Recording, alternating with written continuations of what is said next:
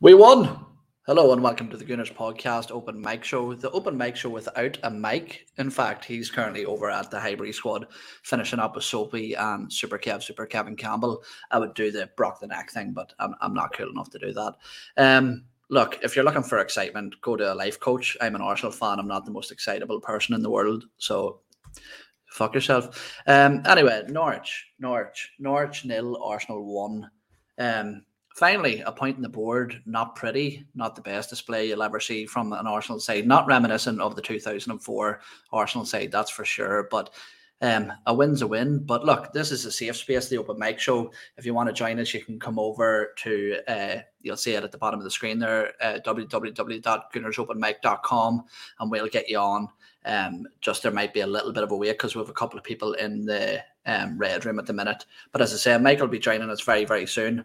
But look, this is the place that if you want to come over and have your say, whether you want to give Mikel Arteta the absolute sweetheart, a cuddly hug, or whether you want to punch that motherfucker in the stomach, we don't differ with your opinions. Your opinion, we'll let you on, put it across in a respectful manner. Um, but look, we'll jump right in. We've got somebody in the red room waiting at the minute, so we'll take them on. This is M K. I hope I'm saying that right, yeah? Oh, you're muted, M K. I am funny. Muted. Yeah, M K from Mary Kate. Uh, thanks for uh, opening a floor up. No so, worries. Uh, yeah, it was a bit of a mess, but it's three points, yeah. Right? Exactly, exactly. And as I say, look, I'm normally not the most excitable person. I'm quite dreary and droll and negative, but um, Mike will be on soon to bring that excitement, so you'll just have to bear with me at the minute. But look, looking online, there seems to be... As, as it's really unusual with Arsenal fans, we're split into two camps at the moment. On one hand, you've got people who are just happy to finally see Arsenal not only score a goal, but get three points in the bag, um, the first three points of the season and the first goal of the season. Um, there's a lot of people that are looking at it on that side, but then you've got the side that's saying this display just wasn't up to up to standard, that we need to be doing better, that we were quite lucky, and if we had been playing any other team in the league, that we probably would have lost that game. What camp do you fall into, and what's your sort of initial reaction to that match? I'm a, uh, I grew up in New York, so I'm also a pessimistic person that likes to complain. So, um, yeah, so uh, I, I think that it, this kind of shows why I still lean Arteta out, because like some of those substitutions were a real question mark for me, why he left certain people. And granted, Pepe did help us get to the, but I thought he was absolutely dreadful today with his touches. Mm-hmm. Um, I'm not really sure why we saw Cedric again. I guess we are limited in options, but it was just like Tomiyasu had an incredible debut. You subbed him off. What What are you doing? Like, what is your qualification for who gets playing time and who gets subbed off? It's like, I, does he just like draw names out of a hat? Like, I don't know what's going on here, but it doesn't make sense to me. Um, I think that this was kind of the game that we really needed to not just get three points, but close down that goal differential. And, you know, there were so many chances that we've had, but again, we just look really slow in the box. We just try to get too cheeky, and, and I just don't think that that helps us. Like, we just need to add an element of unpredictability there and just go for some more shots. I just, mm-hmm. I'm not convinced. Uh, and do you think something that uh, I think a lot of people were were quite surprised at was um, the absence of Thomas Partey and the inclusion of Ainsley Maitland-Niles? Um, during that game, I think that Ainsley Maitland-Niles was put put in that position to play almost like a hybrid role um, to cover um, for Kieran Tierney. Were you surprised by that inclusion after, yeah. you know, when there's clear the air talks only, only held about a week ago, and, and now he's seemingly straight into the side? Kind of question this manager's, you know, management, and it's it's why is he allowed to act unprofessional like that in social media, but other players have been chastised for far less. Now, I, I happen to feel for Ainsley Maitland-Niles. Like, I, he was in a really difficult position. What he did was wrong. You know, he was obviously spoken to about it. So, yeah, I was pretty I was pretty surprised, as I really expected this manager to not give him playing time. But, you know, we are limited in terms of our selection. Maybe he didn't feel like Partey's fitness was suitable to, to be in the starting eleven. But, yeah, I was mm-hmm. definitely surprised. Yeah, no, and I actually, well, look, I think uh, towards the the end of the game, Ainsley Maitland-Niles seemed to move out to a pre- predominantly more um, wing-back position, um, which I think he's definitely more suited to. But um, speaking more on the this defensive side of the game, okay, we um, saw what is likely to be or or back four for the future, if, if you take into account the transfers and how much attention's been put on these defenders that have been coming in. What did you make of their first appearance? Obviously, things take time to grow, grow and flourish, but what are your initial reactions of, of our first look at them as, as a four? I was really impressed by Tomiyasu today and, and how he was getting up the pitch. I thought that he was really productive. He was in, you know, a lot of forward progressive passing. Uh, Ben White also forward progressive passing, although I was he gave us a bit of a panic towards the end of the game there, letting that ball into the box. I guess, you know, that was, I don't know what he was thinking there, but, you know, it happened. Um, I think my main concern is just the lack of, um, you know, defensive, uh, defending against aerial crosses and some our set piece defending. You know, I think time will tell to see how we work on that in training. I do think they did a lot better job today just having the selection available, but um, I'm curious to see how well Ben White is, is he really going to live up to his purchase price, you know, especially when we have Saliba on loan in Marseille doing a really fantastic job. Mm-hmm. Absolutely. Uh, and, and speaking of, of youthful centre backs, we've seen the return of Gabriel coming back in as well. Um, I think that he is an absolute presence at the back for us. I think that he's actually yep. If you if you're to mould the characteristics of a player that we have completely lacked over the last maybe decade, Gabriel is all of that there. Um, what did you make of his performance? And do you think that potentially he could be one of these sort of black horse leaders that we could look to maybe in years to come? Because we're hearing names like Kieran Tierney, Martin Ødegaard, Thomas Partey as these leaders. But I really think in terms of playing ability and the way he carries himself on the pitch, he, he could definitely be a leader for us in the future, couldn't he? Yeah, I think he really reminds me of a lot of like the hard, you know, physical defenders of like the aughts that we had and that we've lacked for like close to twenty years. And I think that he possesses all of those qualities. He's an absolute boss on the pitch. I think he needs to maybe work a little bit on his challenges sometimes. He's seen some cards, but, you know, we do tend to get the short end of the stick with officials. So, um, but yeah, I, I think that he's he's got an incredible ceiling for development. Um, I I think that he is a really... Yeah, he's exactly what we needed. That sort of, you know, no nonsense, you know, he'll stick up for his team. He's kind of like what people want Xhaka to be, like in the sense that like Xhaka is also very like, but Xhaka is just an idiot about it, you know, whereas like Gabriel, Gabriel is, is a lot smarter about when to kind of be that enforcer. So. Um, yeah, yeah, exactly. And I think it, it's funny because um, I often use the phrase like a like a passion merchant, where um they'll they'll really thrive off the the fans and, and they'll have that passion to um see them out throughout the game. But I think that Granit Xhaka channels that in a completely wrong way, and I think that Gabriel channels it in the in the completely right way. Um, he, he knows the the time when it's appropriate to put those hard challenges in and, and not make stupid mistakes, but.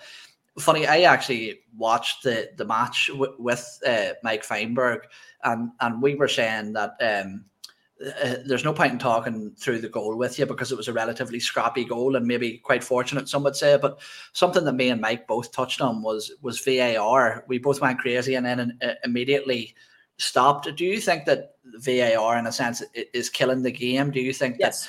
that, that it's stripping away from the fans? But but then do you think that It's a it's a necessary evil in, in many ways, where the, it will give us the right decisions, and that's the fair thing to do? Or do you think that, that the law of averages will maybe balance that out over the season? I like the law of averages, and and the reason that is, I mean, you remember when Henry came back? Imagine if we and he scored that goal, V A R would have mm-hmm. out. I F A S like I, Mike Dean has been a V I R official quite a few times already. It's like, you know, so you're still dealing with their biases, with their alleged biases, and there's still a human that's interpreting that. So I, I'm I'm on the V A R out. Like I just think that it's it it, it really le- it gives these officials like too much power to just be petty, really. You, you see, Mike, I told you that V A R was fucking stupid, and you love it. It I do not love it. I, what I do love is M K being on the pod. Uh, it's great to see you. you too. Um, my thoughts are with you today. Um, Thank you. Appreciate that. Big time. Um, yeah. So I'm sorry that I, I uh, yeah, I, I, I missed the pod. I was, I was doing things that I shouldn't have been doing. I was on other podcasts. I was cheating on Owen. Um, but, uh, so I'm not going to ask you questions because I obviously don't know what you've already answered, but, uh, are you happy? Uh, I'm happy with three points, but would have liked more goals. Yeah, yeah I I, I, I, more goals are good. Yeah, I, yeah. Th- I think I think M K's sort of stance we have already sort of went over it slightly, Mike. But uh, like, it's quite similar to mine, which is it, it's good to get the three points on the board. We really needed it, but the display was, was less than convincing.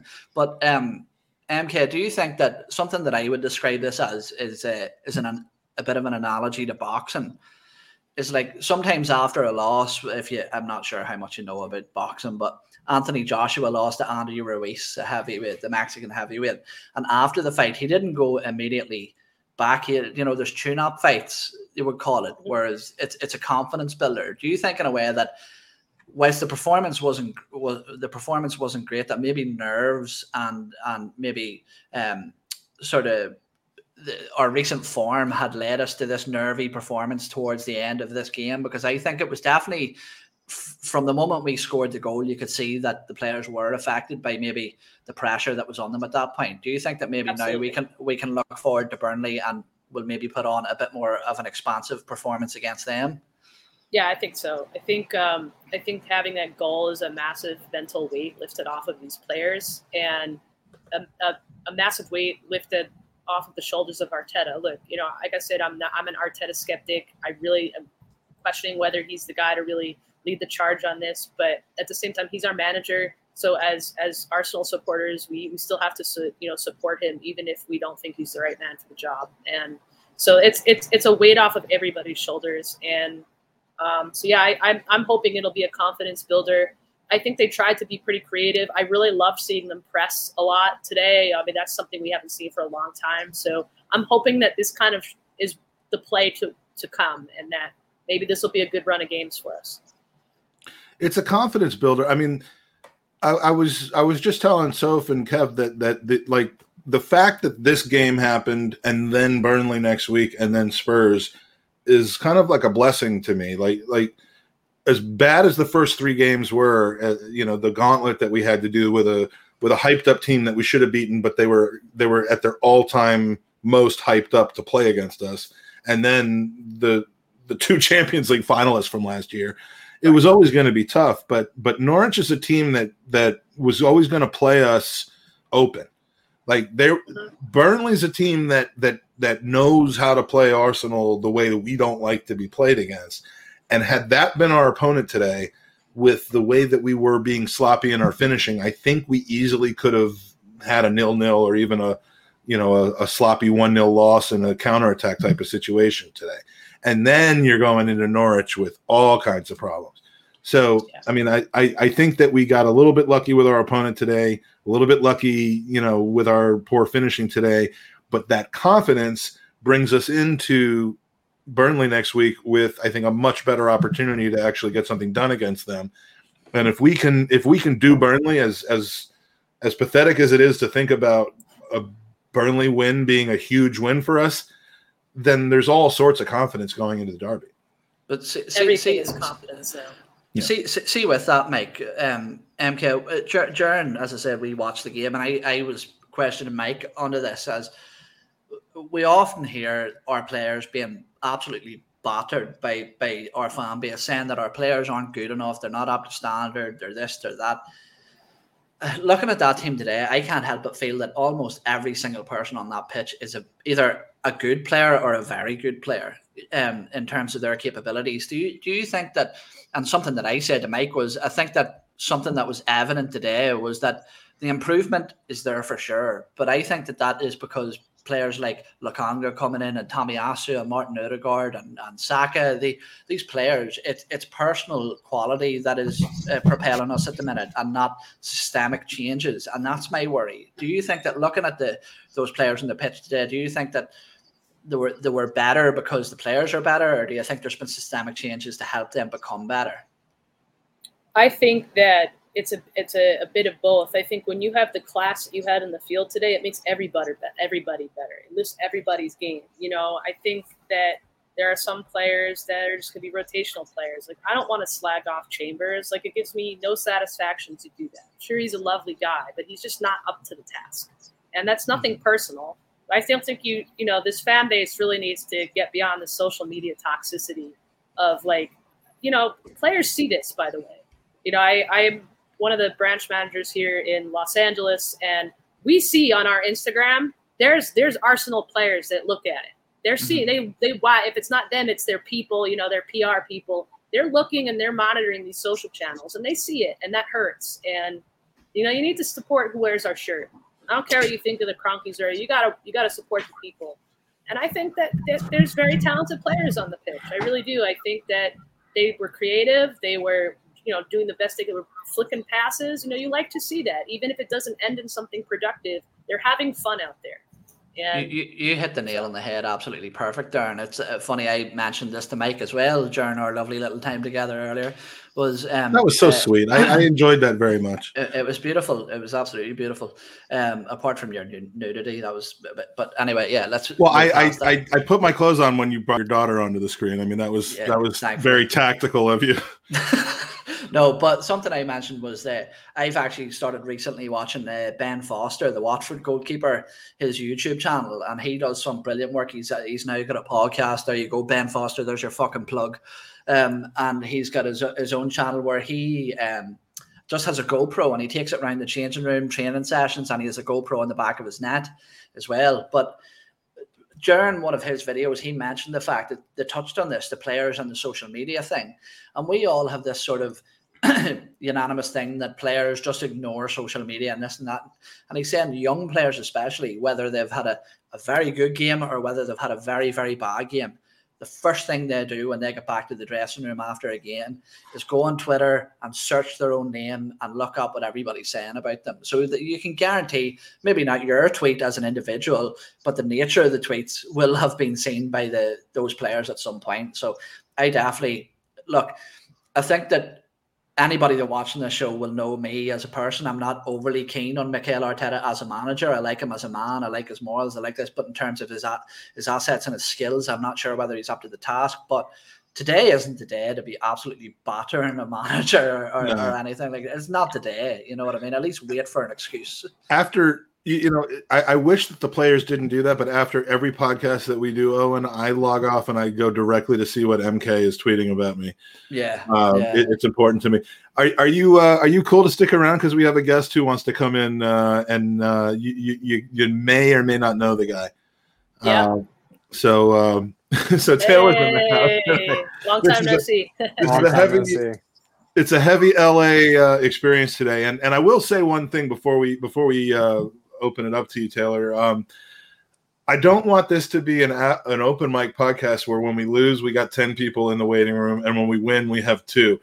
So if you want to have a, a say, look, Mark in the chat, uh, who was watching the, uh, on the Highbury squad, we love, we love, we want some new blood in here. We want some new people to come in. It, you, you can be negative if you want uh, to be Mike, negative. If I, you have I, something I to said- say. I said this at the start of the show. Look, this, uh, and, and M K stand by me, but these are my exact words, which was, if you want to give Mikel Arteta, the sweetheart, a cuddly hug, come on.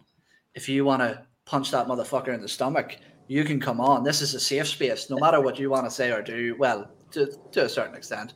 Right. Come yeah, on. I mean, uh, well, I'm not sure that I have a tremendous amount of limits, but, but yeah, no, we, we, we want we want new voices, new faces, uh, repeat people. So, you know, again, it, it, it shouldn't just be a, I want to come in to talk about how bad we are or how good we are. So gooner open mic dot com is how you get into the waiting room, and we'll bring you on. But Taylor, uh, you go to the pub today, or uh...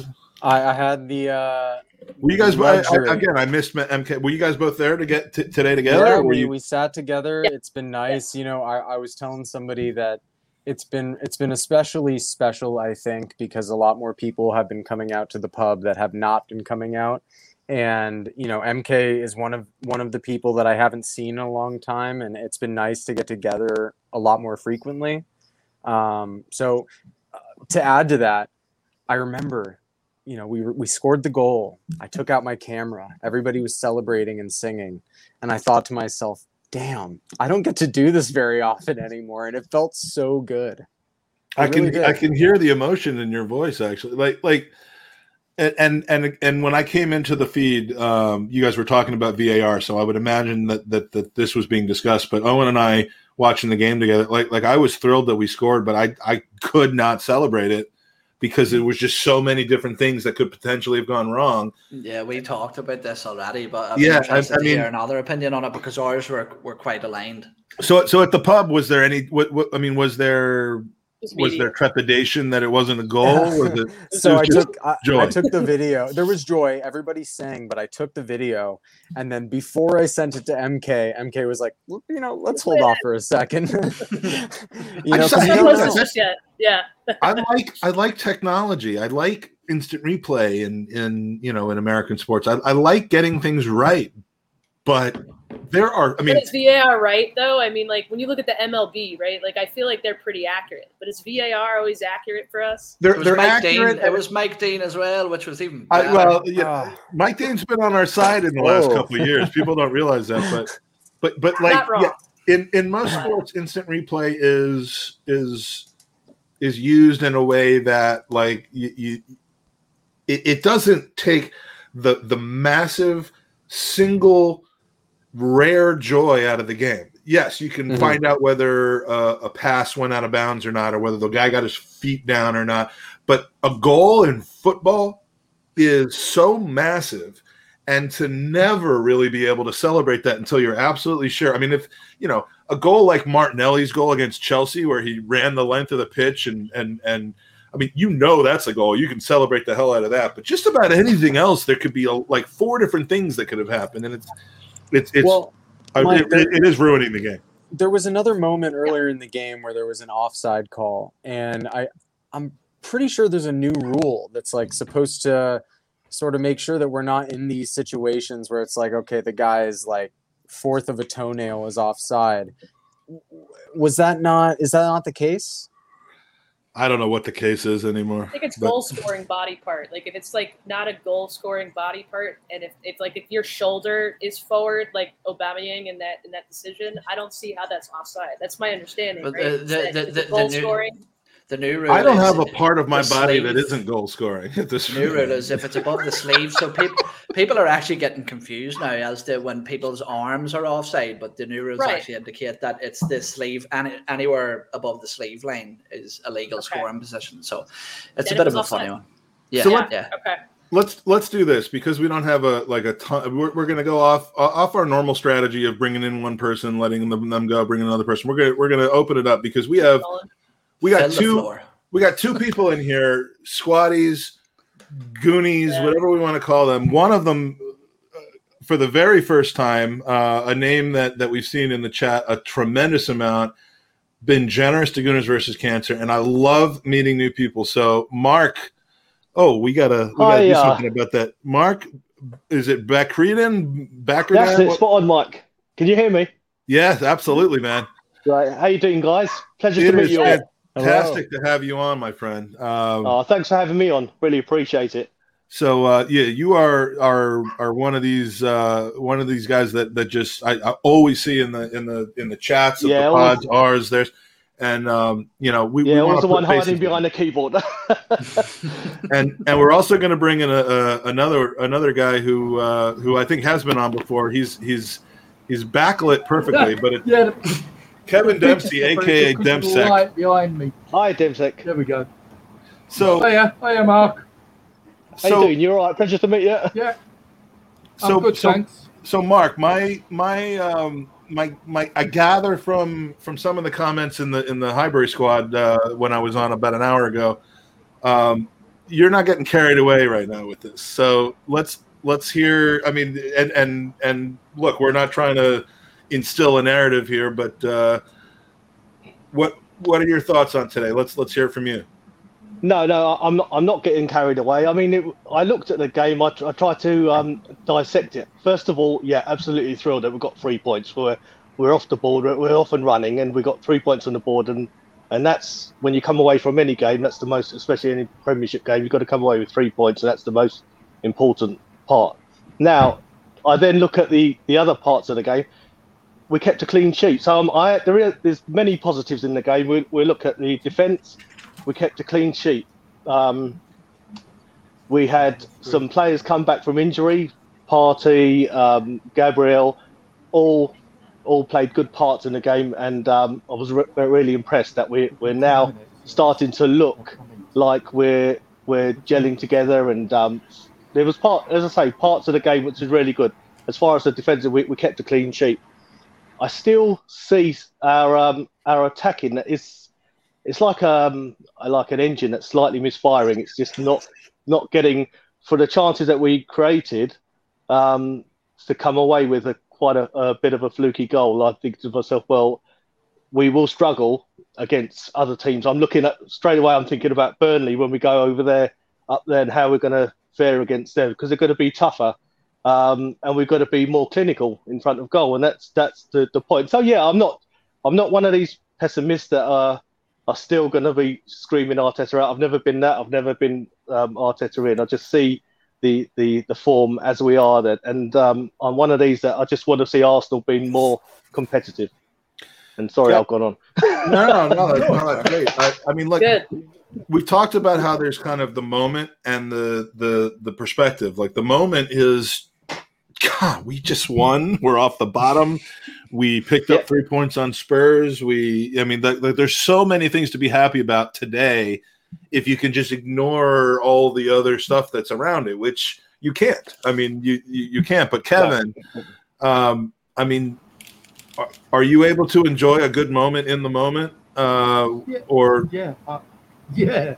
I mean, I'm really pleased at the result. The performance was better than what I'd seen before, and I think that has pleased me more than anything else. I think I even at one point was thinking, if this came away as a draw, while I'd be upset at not having the three points, the performance was significantly better than the performances before. So you could see some sort of progression. I mean, I'm like Mark, I'm not an Arteta out, I'm not an Arteta in. I support the club, I support the team. And all I want to do is see the players, the manager, everybody put everything into the game. If you win, oh, absolutely fantastic. All the other options, if they uh, if they uh, they happen, they happen. But what I dislike is when you can see players are not putting their all in. You know, and for me, it's like Xhaka, isn't it? He's a cop-out. Get yourself a red. You're three games out. You know, I am here for the club. It's great for him, you know, if um, he doesn't play again, because not only has he had a new contract, he's had a pay rise, and I go to him, he just sits on the bench. It's a win-win, isn't it? That red card could be one of the best things for him. I go with him. He's supposedly a, he's a great he's a great leader. He brings a lot to the dressing room. Cool. Let let's let's let that stay in the dressing room. Cool. He can he can yeah. clean the dressing no, room for all I care. Yeah, yeah. he can be in there to welcome. Them, yeah, he can be in there to welcome them back, give them hugs. I mean, that, that that's great. But like the, the Walmart greeter yeah. at Arsenal. We're going to look back at that red card and possibly as being one of the, you know, that and Willian getting COVID are going to be the two best things that happened to Arsenal. Speaking of, but speaking of speaking of benches and and um, coming back, uh, Taylor, you haven't really got stuck into the meat and gravy yet, but something a big talking point that I'm really surprised that we've made it almost half an hour without even mentioning it. Yeah, was um, the absence of Leno and the inclusion of Ramsdale. Do you think that that's potentially Leno being shuttled out the door now and maybe uh, Ramsdale given the sort of the passing of the mantle over to over to Ramsdale now for, for the rest of the Premier League season?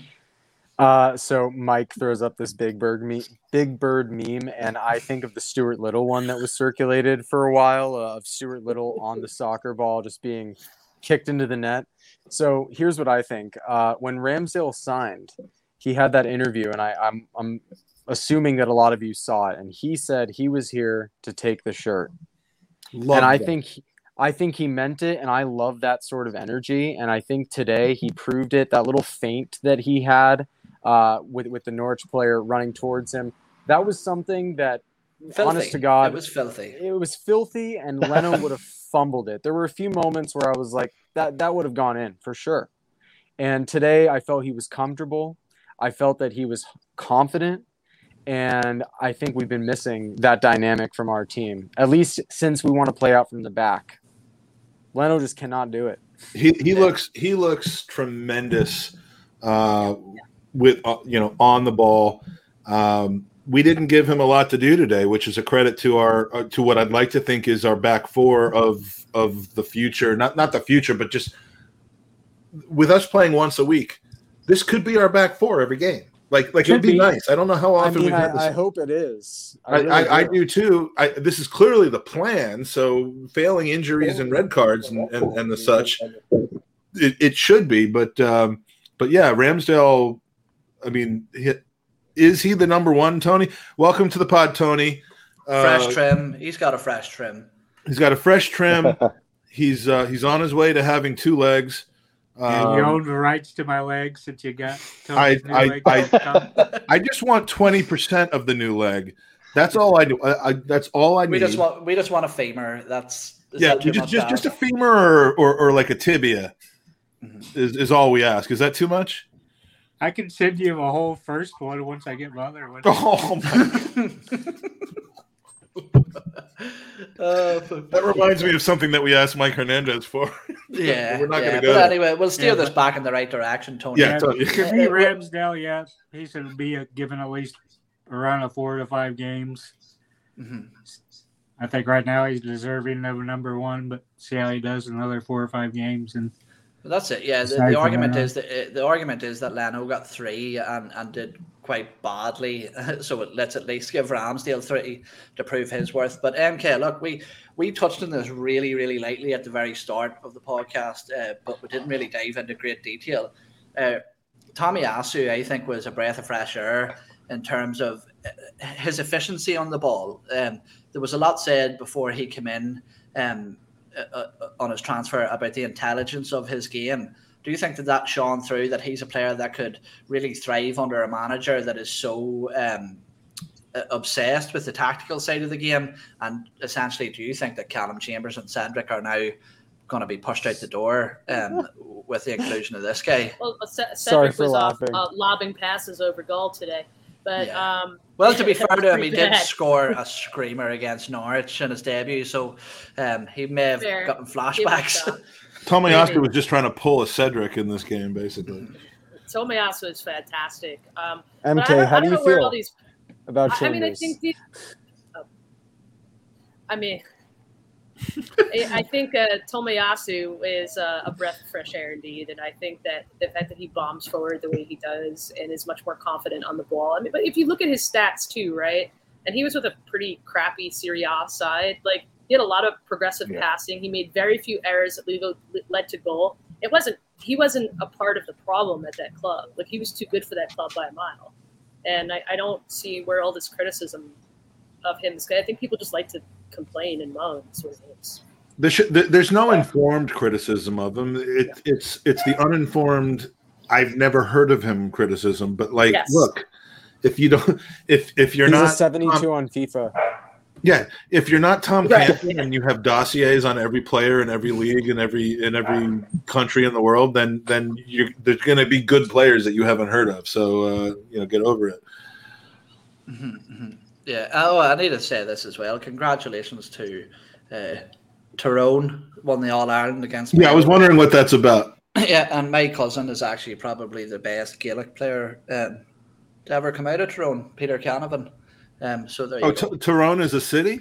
It's Gaelic Gaelic football. It's a county. So oh, like, I, I, I was like, who's, Ty- who's Tyrone? No, yeah. no. Anyway, yeah. Seems like um, a small guy.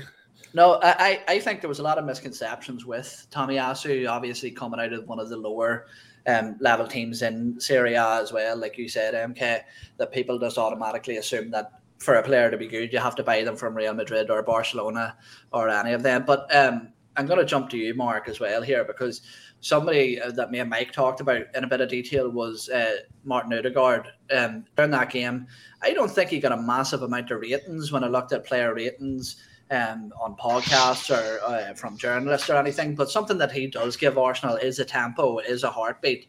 Uh, do you think now, looking at his abilities, and I mean, there was an absolutely pinger of a pass that he hit for Aubameyang, and it was it was sort of snatched at from from Abba. But do you think that he could be the type of player to elevate us on a, on the attacking front if everything starts to click?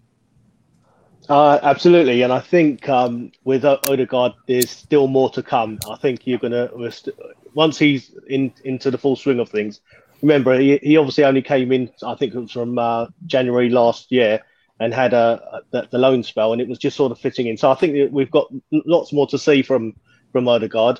Um, and the creativity that we'll we'll see from him, I think, is going to be uh, immense. So we're going to see see that. We're going to see the um, the hopefully the uh, partnership with Lokonga and uh, Partey, um, how that develops. Hopefully, Arteta is looking at that as as being the partnership rather than uh, either Ainsley Maitland-Niles or Nenny or one of those to support. They they they're the two that need to be in the in the centre of the, the midfield.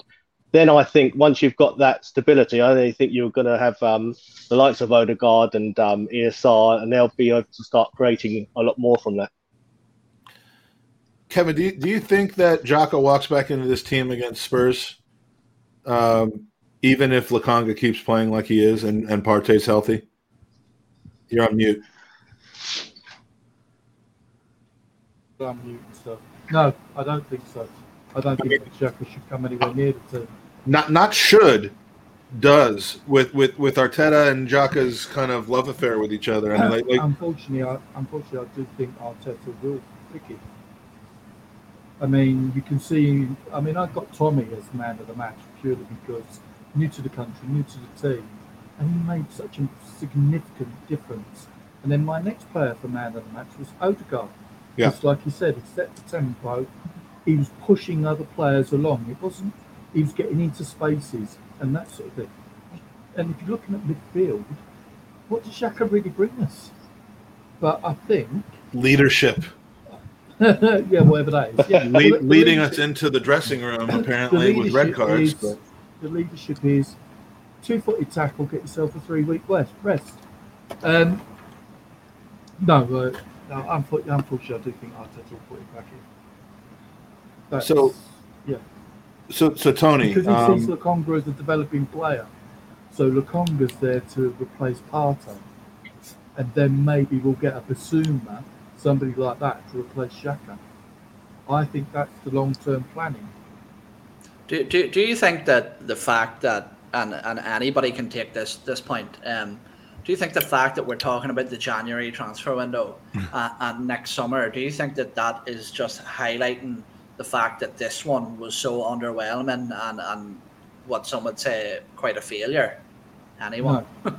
No, I some, would, some would say that. So some would say, not me. You know, yeah. the, the, Tom, the Tom Cantons and the Andy Rhodeses oh, of, the wor- of the world. Of the world. Yeah. Yeah. It highlights how poor the team had got, mm-hmm. and the vision from the board, whoever, or K S E, is to buy young, develop them, keep the ones that make it, sell on the ones that aren't going to make it and buy oh, them I, I, I, I, I'm not I'm not arguing the fact that the players that we purchased are are bad or uh, poor or, or, or, or bad buys. It, it's it's low level racism at this point, really, isn't it?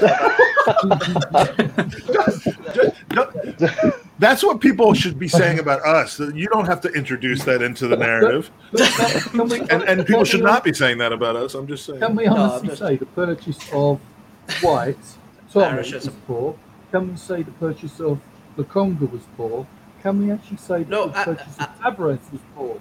No, no, but, no, but no. Not, that, that, that's that's the point that I was just going to try and make before I made that joke with Michael, which I would never. He's a lo- lovely guy, but what I'm saying is I have no problem with any of the purchases that we have made with the players, but it's the usual story, the same old story with Arsenal once again. The almost club, the all, you know, these players, the ones that we brought in were absolutely brilliant, but we, we lack experience and leadership at the at the mo- this moment in time. That, that's that's where I disagree, because in the process that we're in, we are rebuilding from anew as if we were a new club. So we are building from young, building experience, building grit, and we'll get to a point, hopefully, where one or two players will make the difference when Man City, Chelsea, Liverpool, Man United are on their dips. It's naturally football cyclical. Yeah, but right? Kevin, my, my, my, my point, my, my response to that would be that's fine, but fo- football is a fickle game and people don't have yeah. patience in football. The fan base don't have patience, but more importantly, the players don't have patience. And you're saying a rebuilding, that that's fine. That that's fine if you uh, have a bunch of players who don't desire to be successful in the game. But unfortunately, the players like Saka, the players like Emile Smith Rowe, Kieran Tierney, Lokonga, name any of them, when Man City or Manchester United have that dip, they'll just buy these players off us. You know, and, and well, that's but what can problem. you what, what what are we going to do about that though? We're not. But that's but that's why it's that's why it's important. Say, for example, and I'm not saying that we needed to go and buy Toni Kroos or or Modric or Sergio Busquets. But what I'm saying is the extra thirty million of a difference that Yves Bissouma would have made to I'm this gonna, side would have been absolutely massive. I'm going to say and, a dirty word, right? This podcast is not about that. Why why has Kane stayed at Tottenham for so long? Because he got sold a vision, which he has finally realised is never going to come to fruition. The vision that this club is portraying is that you are a young, up-and-coming player. We are building for the future. You're going to build something great. We are going to build something great. That's the vision there. Now, it's not going to be tomorrow. It's not maybe not going to be next season. It's going to build and build. And what we're going to do is, if you're good enough, you're, well, they probably aren't saying that, but in the background, the conversation around, right, that player's good enough, that player we brought in isn't good enough, they've got to go, we've got to get a replacement, but we need another young replacement. It's the N F L model, isn't it? The K F C do it. Well, of course it is, because that's that's all our ownership knows, and mm. and and I don't think that model works in, in football, but I, I agree, Kevin. All other models we've tried haven't worked. Well, I don't know that any model will work when you're in a league where where Galacticos rule, and and you know, I mean, in, in the last fifteen years, we've seen one team that actually won based on chemistry and luck and health and so on, and that's Leicester City, and uh, and and they've actually done pretty well off the back of that, and and I think that's the model that we're actually shooting for, as opposed to others, and that's the reality that we're in at this point. But it's again, look, Mike, one thing, and and, and, and you can you you can see. Like like the transfer policy, slate Adu if you want, slate Arteta if you want. You can see today, again, admittedly against a team that was that's pretty purr, but like you can see today that White and White brings something more when he's next to Gabriel than when he's next to Mari. You can see that that that that Tomiyasu and I mean the the the, the chemistry between these players, the ability to to work together. Chemistry and, and, and, and mentality has always been more important to me than talent, unless you're unless you're Ronaldo, in which case chemistry doesn't matter and talent is just it just rules. So chemistry's always been the, the, the point, but the guys have to all be able to play together and be healthy and and and have an extended period of time of building that chemistry. We've just never had that. But that is so key at the back. Now on the Highbury squad, Casey said Tierney could bomb on because he got Gabby behind him. Yeah. Actually, what I saw is we played more with a back three. Actually, all mm. three players shifted over. And Maitland-Niles covered him more. So at the now, you saw I got exposed when I tried to bring that up, Owen, in the Highbury squad, and and and, and the two of them yeah. killed me over it, and then I tried to blame it back on you again. Wait. Tierney, Tierney Who, Kevin like Campbell? What does Kevin Campbell know about football? Uh, uh, no, sweet F A. It's just a different view, isn't it? Kevin says Tierney can bomb on because Gabby covers for him. But but they all do their bit, don't they? Gabby covers him, but then White realises that Gabby's moved over. White moves over to shorten the gap. Tommy realises that they've shifted over. So actually the whole of the back three, when when Tierney's bombing on, all shift over to give you a solid defence. That, now that's what I saw happening regularly. And then Tierney would come back when he needed to. My my point, Kev, was look. I agree with uh, basically almost everything that you're saying, and I think to an extent you almost basically agree with some of the stuff that I'm saying. But what what I'm trying to put across is that yes, we have exceptional talent. We have a bright future ahead of us in terms of what these players could turn out to be. But my problem is more so with the standard of culture that will be set upon these players, because it doesn't matter how bright-eyed and keen you are when you first come in. Everybody eventually adapts to their surroundings. And and for me, when you look back at a team like Man United, yes, you had Gary Neville and, and, and Phil Neville and David Beckham and Ryan Giggs, all these sort of youngsters that were coming through. But who set the standard for them? Roy Keane and Alex Ferguson, two very charismatic leaders that nobody would doubt anything from, that they would heed their advice at every given opportunity. And for me, when I look around at our senior figures, who have you got? Lacazette, Aubameyang, Um, Thomas Partey is relatively new, and I wouldn't imagine overly vocal, you know. And this is my point: is that bring somebody like um was it the last game of the season I watched was Yves Bissouma for Brighton, and he was so vocal, so sh- uh, screaming and dragging people into position, mm-hmm. and that's what I mean by we're the nearly club. We're missing just the last pieces of the jigsaw, and for me, that's somebody to set to set the standard um, at Arsenal Football Club at the minute. I would say, to add on to that point, I largely agree. I was really disappointed that we didn't get Bissouma. He was there. He wanted to leave Brighton. And then I don't know if it's because of AFCON that we didn't pursue him, but um, that's someone that we really need to keep as a as a high-level target, um, because I think we could really benefit from him in our midfield. But at least for me, the way I also rate the transfer window is the people we didn't get rid of. They told us they were going to stop with this nonsense about leaving on a free. Well, now Lacazette is going on a free. And well, Ozil, we miss and, uh, and El Neni, they turned down. We don't know how much was offered by Galatasaray, I believe it was. But like, why is El Neni the excellent? You know, you know, we have to hold on to him. He's a fourth or fifth back. You know, defensive. He's the Egyptian Pirlo. Right, stop this with your blasphemy. I don't understand. So I think I think a lot of fans are kind of left questioning some of the business judgment of the club. That if you're going to run it on a sustainable model built around youth projects, then you have to know when to get rid of people. And if it means not getting as much for them, then you, you take what is offered. Like, we should have gotten rid of, of Xhaka for fifteen million euro. I'm sorry, get, get out of here. There, there, that's a double-edged sword, though. Yeah, when, when you get when you get known as being the easy mark to to to, to get a, a cheap deal on, that sets a precedent, and that's a precedent uh, we're trying to get out of.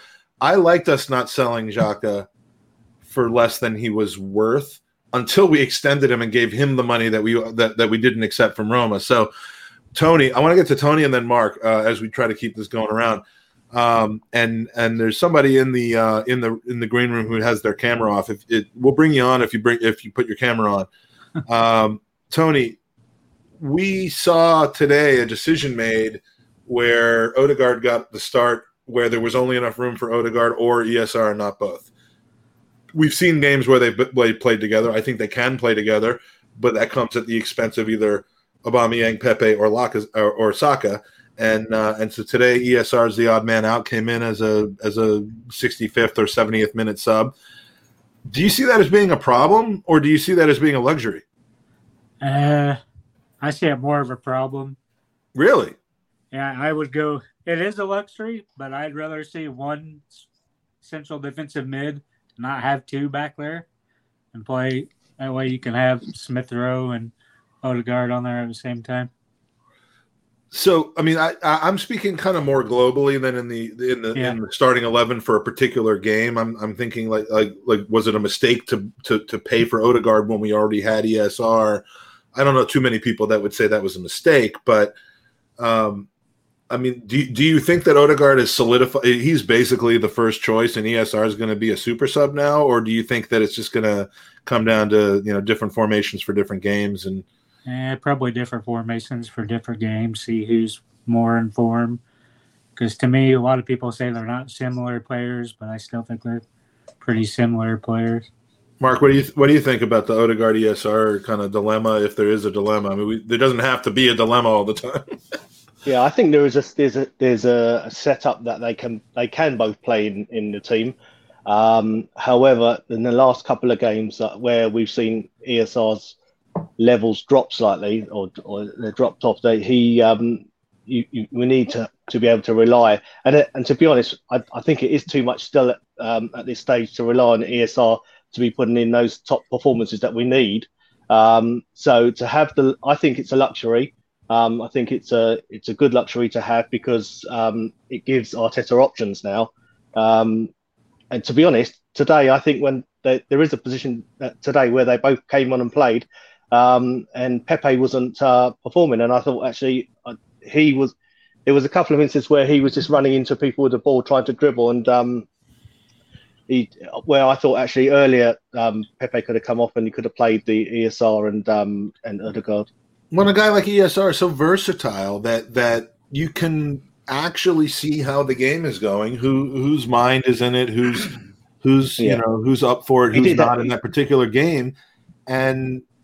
Yeah, I mean Pepe should be out there, but if he's yeah. not, if he's not on his game that particular day, then my God, bringing E S R off the bench and yeah. shifting things around a little bit and adding some creativity—that that's the kind of drop off that we need, you know, when we when we sub out our, our starting eleven and bring yeah. in our our our. What about two number tens? Where do people stand on two number tens? I mean, does this does this squad at present have the ability to play that way, and can they overlap? You know, we've seen them be a little inconsistent when they play together. But those two, I, together? those two can play together. I think. I, I think mean, absolutely. There's no discussion of uh, can Lacazette and Aubameyang play together. Not I think. In the same I think realm. that I think that there's this misconception that Emile Smith Rowe is, is a complete number ten, which I don't think he, he really has those attributes just yet. I don't think his his passing is polished enough um, just yet to break the lines on a consistent basis, like a player like Martin Ødegaard does.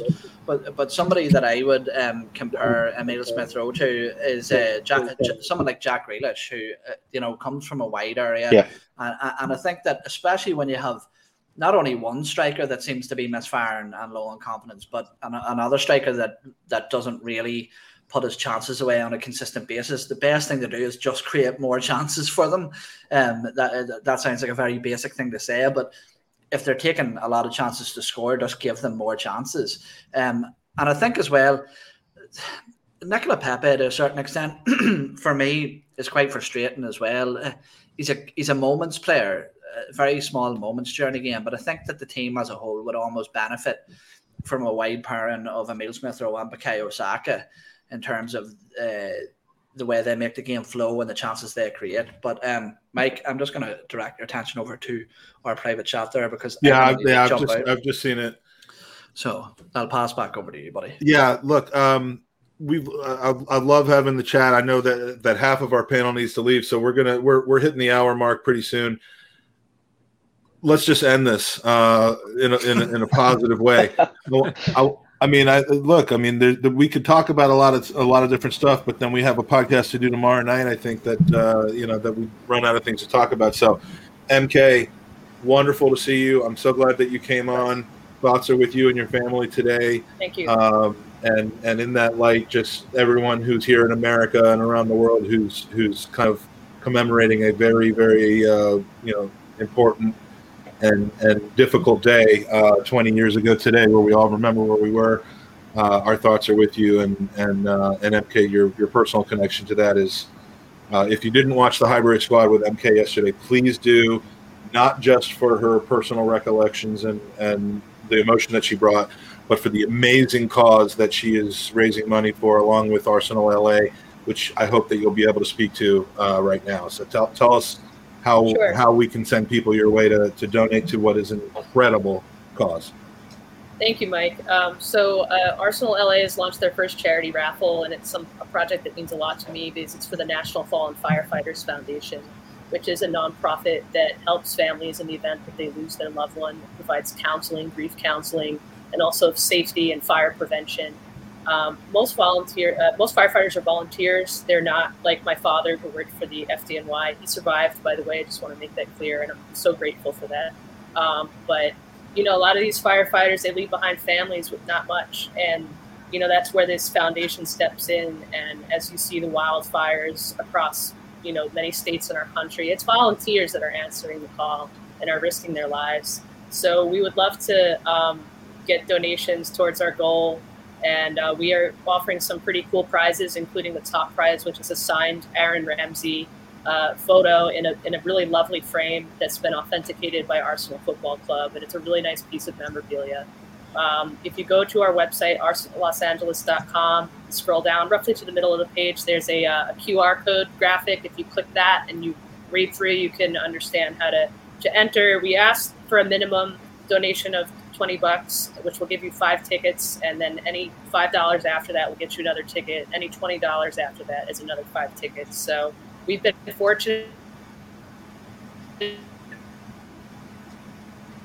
Well, I think uh, to um, get buddy have our prize line, which is October eleventh.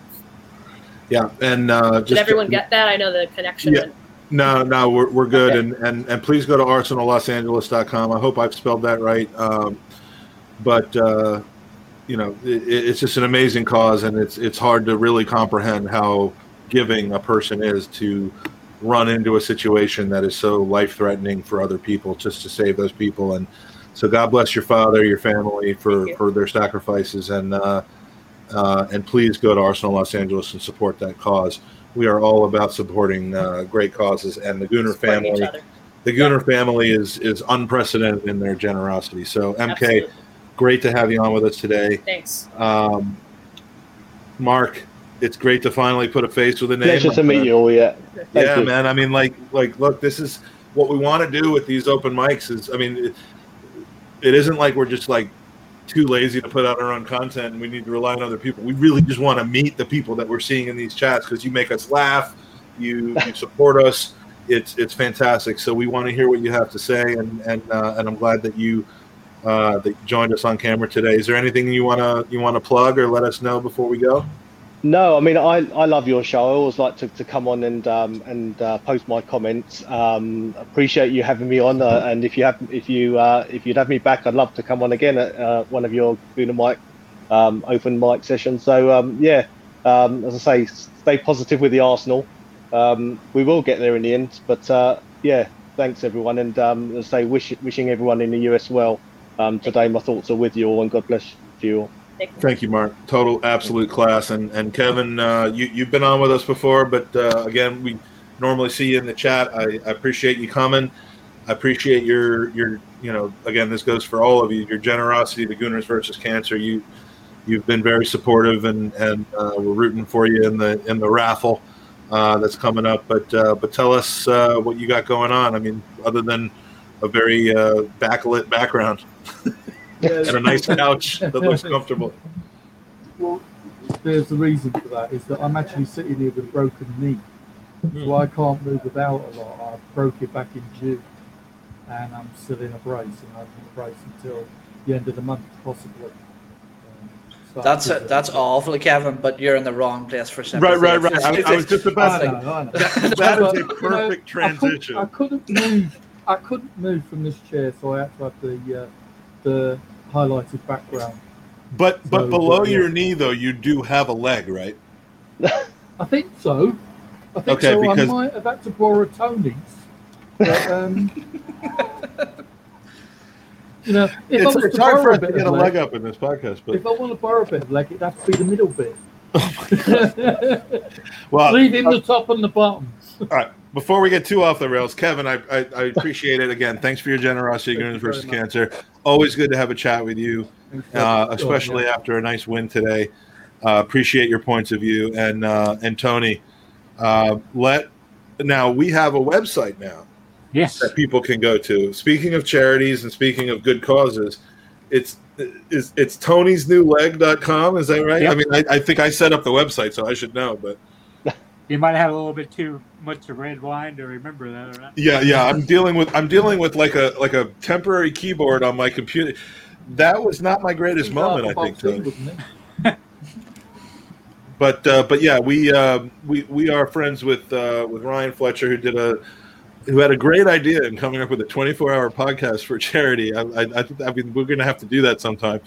But uh, but but honestly, no. Um, Tony's, uh, you, you've been dealing with, uh, with with a difficult year uh, or so, and we're we're all hoping for you to get the, the funds you need to be able to to complete your uh, your leg surgery and and uh, and everything that comes with it. But tell us tell us where we can find you, and because you do a podcast as well, right? Yeah, you can find me Thursdays and Sundays on Arsenal Fan Circle. Was supposed to be on there this morning for a pregame, but. Forgot about it. That's dedication for you right there, man. Look, man. All right, so so Tony, yeah, go to Tony's New Leg dot com. Check out his GoFundMe, and uh, and and please donate. Um, there's just so much charity going on right now, and I love it. And of course, I'll I'll I'll mention because I need to. Gunners v Cancer. Please, if you can, vote for us for the uh, for the Football Content Awards. Not because it makes me feel important, but because it will give us exposure to potentially get a lot more donations. So go to Gunners V Cancer dot com. Uh, follow Gunners V Cancer on Twitter. There's even a contest where if you vote for us today, because it ends tomorrow, if you vote for us for the F C As, you will be entered in to win a uh, signed Lee Dixon retro shirt, which uh, Lee is is uh, very helpful in, in providing. So, uh, Owen, I've kept you here about fifteen minutes longer than you wanted to be with my That's long okay. goodbyes. It's cost me a fucking fortune. You might as well cost me time. What are you? What, what are you paying per megabyte a, of, of internet a, access? No, he wants a fucking leg, and she's got a bar chart. And you're fucking university cancer. And I'm gonna need to get another fucking job. This is get your super chats in, you bastards. All right, so uh, so yeah, so uh, another uh, another win, a win. We're off the bottom. Win. All's good. Hopefully, we'll be able to have a similar conversation uh, next next week after Burnley. But uh, again, you're always welcome to join us an hour after the end of the game at Gooner Open Mic dot com, and uh, just appreciate everybody joining us. And uh, and and with that, I will end with the Gooners versus Cancer video, and come on, you Gooners. Hey Gooners, this is Alan Smith. This is Kevin Campbell. Lee Dixon. It's Colin Lewin. It's Gary Lewin. Charles Watts. Dan Potts. James Benge. Stanley. Tom from the Gooner Talk here. It's Ryan O'Castle. Simon Collins. You may know me from the Evening Standard. You may know me from my time at Arsenal. You may know me from Arsenal or even the Highbury squad. I'm about Cat Onesland. Being that physio sat on the bench next to Arsenal with my rubber gloves on. The former Arsenal physio. The Emirates Press Box, from writing, from Twitter. From goal dot com, from Twitter, from YouTube. Football is the beautiful game and it brings us all together. Sometimes there are things even more important than wins and losses. And yes, even transfers. Every thirty seconds, someone in this world gets diagnosed with blood cancer. The Leukaemia and Lymphoma Society works towards curing blood cancers and provides support to families currently dealing with these diseases. Gooners versus. Cancer was started in twenty seventeen by a lifelong Gooner who lost his father to leukaemia way too young. Over the last five years, Gooners v Cancer has raised over fifty thousand dollars for the Leukaemia and Lymphoma Society. And we need your help to match that in two thousand twenty-one. Every donation helps. Every donation helps. Every donation helps. Every donation helps. No matter the size. And every donation enters you into the Gooner raffle. Well, you have a great chance to win amazing Arsenal prizes, including game tickets, stadium tours, signed men and women shirts, and maybe a retro signed shirt by yours truly, Lee Dixon. Me, yours truly. Yours truly, Super Kevin Campbell. So much more. It's easy to take part. Just go to w w w dot gooners v cancer dot com and donate directly to the charity. Pick the raffle prizes you want to enter to win. And wait for the drawings at the end of the campaign. Again, that's w w w dot gooners versus cancer dot com. We all know that victory grows out of harmony. Victory grows out of harmony. Victory grows out of harmony. With your help, we'll be victorious against blood cancer once and for all. Thank you for your support. Thank you for your support.